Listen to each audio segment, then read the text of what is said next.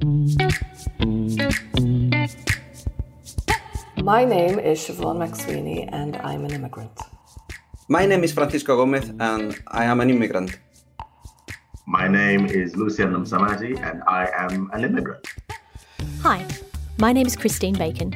I'm an Australian of Irish descent, now living in London, and this is I Am an Immigrant, a podcast series where I talk with people who used to live somewhere else and now live here. I learned quickly to stop talking to people at bus stops that never, never ended well. And it took me ages to not feel dreadfully rude that I wasn't even acknowledging the other person at the bus stop. I came to the UK as a student in 2004 thinking, yeah, I'll do my course and then travel a bit and see what happens. And what happened was, I found things to do here. I found people who I loved here. I popped out a couple of kids here, and like so many immigrants before me, I stayed here. I will never forget that, that summer. We were in the summer of 1997, arriving at Leicester Square Station in beautiful evening blue sky and just people everywhere.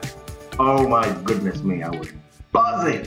We were absolutely buzzing, going, wow, this is London, people, London. This podcast will not get into the immigration debate.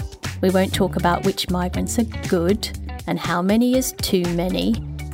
Whatever image appears to you when you hear the word immigrant, I offer you this podcast to transform that picture into something way more interesting.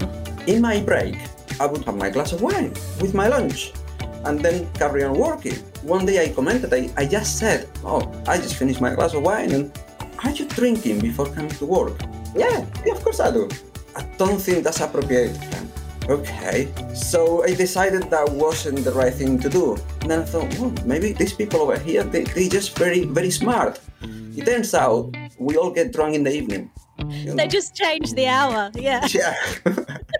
Subscribe to I Am an Immigrant now. We'll be in your feed every week with a new conversation.